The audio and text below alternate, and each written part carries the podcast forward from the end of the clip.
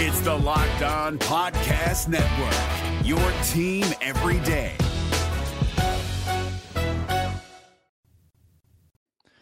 Hey, it's Sam Ekstrom. Today, we've got the five Vikings likeliest to sign an extension this offseason coming up next on Minnesota Sports Rank 'Em. This is Minnesota Sports Rank 'Em, part of Locked On Sports Minnesota, and it starts now.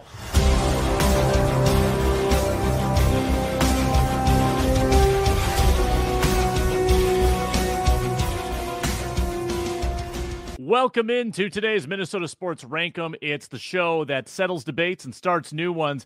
I'm Sam Ekstrom of Locked On Sports Minnesota. Been covering the Vikings since 2014. I've got another Viking centric topic for you today. The five Vikings likeliest to sign an extension this offseason. There are so many decisions for this front office to make cuts, trades, restructures, and some players that need to be restructured because they deserve it or just because the Vikings need some money and they need to kick that money down the road and save a little bit this year. Before we get into the list, today's show is brought to you by FanDuel Sportsbook, the official sportsbook of Locked On. Make every moment more. Visit fanduel.com slash locked on today to get started. Number one on our list, actually, why don't we start with an honorable mention? KJ Osborn three years into his rookie contract, one year to go. That means extension time for a lot of players. And I think in a lot of situations, KJ Osborn would be rewarded with an extension. If it was a team that was maybe on the rise, a team with a lot of cap space, a team that was trying to build something, I think KJ Osborn would be absolutely be an extension candidate. I'm not sure he is on this particular Minnesota Vikings team. Not when they're going to commit big money to Justin Jefferson, not when Kirk Cousins is still making upper echelon quarterback money. The tight end likely is going to make a lot, and the two tackles down the road. They have to make concessions somewhere. I don't think KJ Osborn is going to get that money. Now, can things change in one year? Absolutely. If KJ Osborn again has a big year for the Vikings, uh, he might go into that free agency spring, and the Vikings might say, Hey, we want you badly. Here's the money you want. And he might stick with Minnesota. But I'm not sure they can make that decision this offseason with some of their financial limitations because when you introduce an extension to a player on a rookie contract like Osborn, contrary to some extensions, that is usually going to add some money in the form of a signing bonus up front. Even though it's prorated, it'll hit a little bit in that first year, usually. Um, and that, again, isn't great for the Vikings cap situation. So I think KJ Osborn might be better off too, betting on himself and hitting free agency next year, and he might make a lot of money on the open market. But I do think that's an honorable mention as a player that could someday get an extension. Outside chance of that happening for the Vikings this offseason. All right, number five on the list. Let's go with the quarterback, Kirk Cousins. And we're we're we're basically getting the most polarizing player out of the way right away because Kirk Cousins is the one generating all the discussion right now. The reports are is that he doesn't want a one-year deal. He wants to be given a long-term contract. Uh, Kwesi Adofo-Mensah spoke about this at the combine and kind of gave a non-answer answer. He said that Kirk Cousins is good enough to be an NFL quarterback, but he also left the door open to say there are other options. There are considerations like who you need to surround that quarterback with, and could they look for a quarterback with a different skill set? I think those are all valid questions to ask.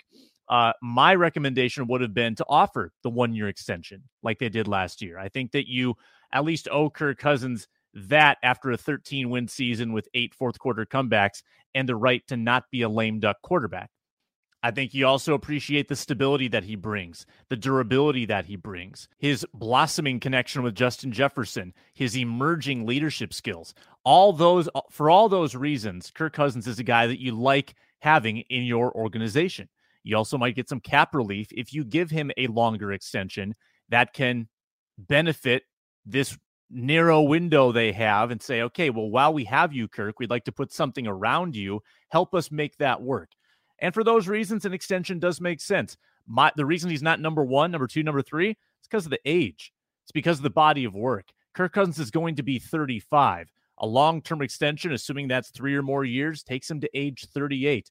you're in such rare territory at that point to expect Kirk Cousins to deliver high value quarterback seasons at that age in the NFL. It just doesn't happen unless you're one of the all time greats. And that would be a lot to expect out of Kirk Cousins. I think that it's possible fans are being lulled a little bit into a sense of comfort with Kirk, uh, more so than they've had in the past because of the wins that he delivered last season. And those wins count. It was a wonderful year. But you also have to look at the seven years before that as a starter in Washington and Minnesota, where he underwhelmed a lot of times. It wasn't all great. It wasn't all joyous and happy like it was in 2022 for the Vikings. Also, his quarterback rating declined last year. His turnovers were up, his accuracy was down. Yes, he had to learn a new offense, but he's also been learning a lot of new offenses with a lot of new coordinators in his NFL career, or at least variations of it. So I, I think there are reasons to be hesitant too toward a big extension. That's why Cousins is on the list. He's number five, but he's not high on the list like our other candidates. All right, number four, Danielle Hunter. Danielle Hunter, a top 15 edge rusher last year for the Minnesota Vikings. Uh, a lot of people were down on him early in the year, and he did start out slowly. A lot of these guys did in that Ed Donatell defense. I guess you worry will the same thing happen with the Brian Flores defense, but in the end, Danielle Hunter delivered. He, in fact, might have surpassed Za'Darius Smith for productivity by the end of the year, as I think he had a better second half of the season. He was healthy once again. And Danielle Hunter at age 28, I think there's reason to believe he has a lot of good years left.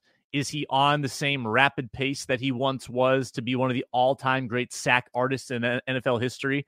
No, that's not quite the case. He's had more injury issues. He's had his ups and his downs, but he is still a bargain right now, and he is still a terrific player.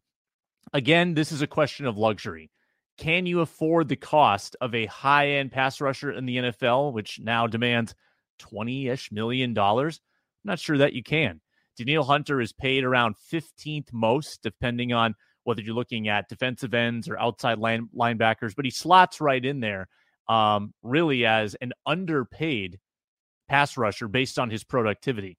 Um, do you reward him for all his years of effort with an extension, or do you say, hey, we got to go cheap somewhere with all these offensive pieces we have to pay. Sorry, Danielle.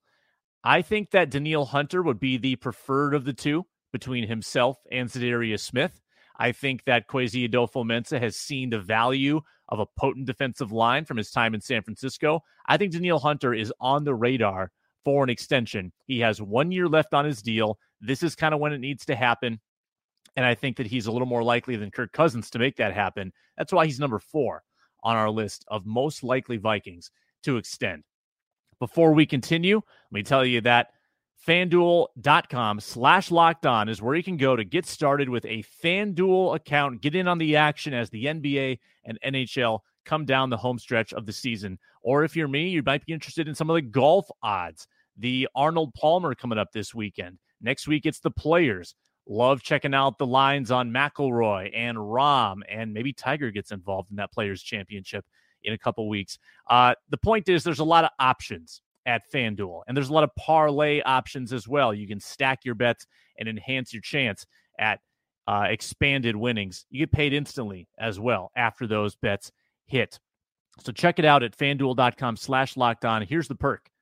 New customers get a no sweat first bet up to $1,000 in bonus bets back if your first bet doesn't win. That's fanduel.com slash locked on. To get started, make every moment more with FanDuel.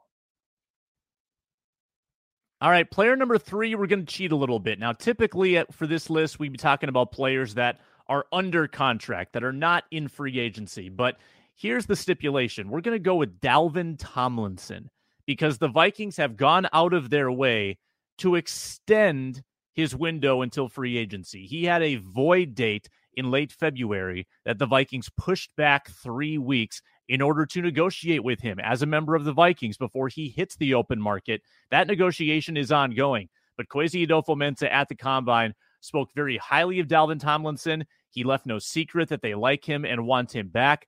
Those gestures indicate to me that the Vikings could very well come to an extension with Dalvin Tomlinson, a top 15 inside pass rusher last year for the Minnesota Vikings. You could feel his absence when he was out midseason with an injury for about a month, and you could feel his presence when he got back. Reasons not to. He was part of one of the three worst defenses in the NFL. Uh, that's a concern. He didn't really go a long way toward making a better run defense. I mean, the Vikings have had issues with that for three years now, despite good defensive linemen. Um, and Dalvin Tomlinson might not be a transformative piece on that defensive line. Maybe he's more of a luxury, but it's also a pretty nice luxury to have when you don't really have a lot of other penetrating defensive tackles on this roster. Uh, you would have to find that somewhere else. And with Dalvin Tomlinson, you have him in house. Why not lock him up? Now, the problem is, too, is that that's an expensive position. Dalvin Tomlinson is still in his prime, he's in his 20s. And if you're going to pay a defensive tackle toward the top of the salary ladder, it's going to be around 12 to 13 million dollars per year. Uh, he made 10 and a half million per year in his previous two-year deal, and I don't think he did anything to, to lose value. If anything, he's increased his value and the inflation of the salary cap as well. So th- this will be an expensive contract. That's why he's not number one. But again, I think that Dalvin Tomlinson, right in the middle, he's number three on our list of most likely Vikings to sign an extension. Two more to go. You might be able to guess number one, and you might be able to guess number two as well. It's TJ Hockenson. These last two are going to focus on offense, folks, particularly on the passing game. TJ Hockenson was outstanding when he showed up in Minnesota, and I think took his game to a new level from his Lions days without even really having time to learn the offense. The Vikings were floored by his ability to come in and pick up the playbook in one week and have a huge debut against Washington, and he never slowed down. He had big moments throughout the second half of that season, clutch moments. You remember his big two point conversion against the Indianapolis Colts in the big comeback. He had two monster games against the New York Giants, including a two touchdown effort in the regular season. Hockenson uh, is entering the final year of his deal, set to make around nine million this year. Contract for a high end tight end. Again, it's going to be big money. It's going to pay him around $15 million per year.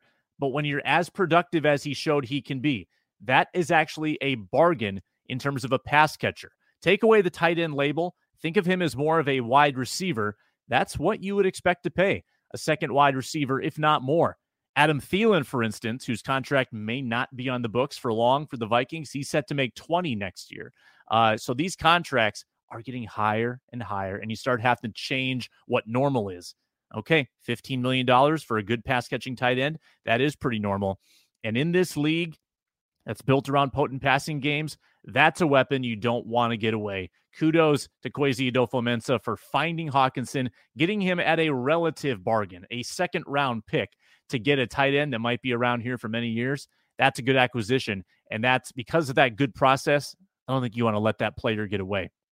In addition, you could get that cap number down this year by extending TJ Hockenson, who is the second likeliest Viking to sign an extension. And that leads number one and maybe an anticlimactic number one, Justin Jefferson. There's no secret that the Vikings are going to make him the highest paid receiver in the NFL. He's got two years left on his deal. If you include the fifth year option, he's not going to have to even go into that. The fifth year option probably won't even need to get exercised because the Vikings are going to wipe that out with probably a five or six year contract to keep him in Minnesota through his 20s. Guys, it's going to break the bank. Highest wide receiver contract to this point, 30 million. It's going to exceed that for sure. By how much is the question? If it's just by a million per year, this will probably be in the ballpark of five years, 155 million, 160 million, I think might be uh, an offer the Vikings make. I could see Jefferson's camp asking for 35 million per year and blowing away the previous total. Five years, 175 million.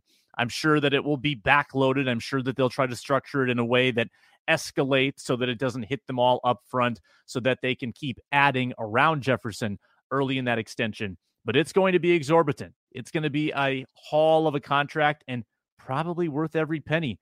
This is a guy that, again, he doesn't get hurt. He's the best wide receiver in NFL history through three seasons in a career, still seemingly hungry and still seemingly improving. It would frankly be a stunner if Justin Jefferson showed up to camp without a new contract. I think this will be a negotiation that goes fairly easily for both sides because of how valuable player he is and because of how obvious the decision is. There's not going to be any haggling. It's not going to be a Lamar Jackson situation where the sides are $50 million apart. I think it's it's pretty clear that he's going to be the number one paid receiver. The Vikings get it. He gets it. Um, he's going to set a record, and he deserves it after what he's done for three years for the Minnesota Vikings. So that is our number one with a bullet likeliest Minnesota Viking to sign an extension this offseason. What do you think of the list? Let me know in the comments section. Check me out on Twitter as well at Sam Ekstrom. You can send me a message on there. Tell me what you think about the top five. Here it is one more time Cousins, Hunter, Tomlinson, Hockenson, and Jefferson with KJ Osborn, the honorable mention. That's the Minnesota Sports Rank 'Em for today. I'm Sam Ekstrom back on Thursday with a new list. It's the show that settles debates and starts new ones. Talk to you next time.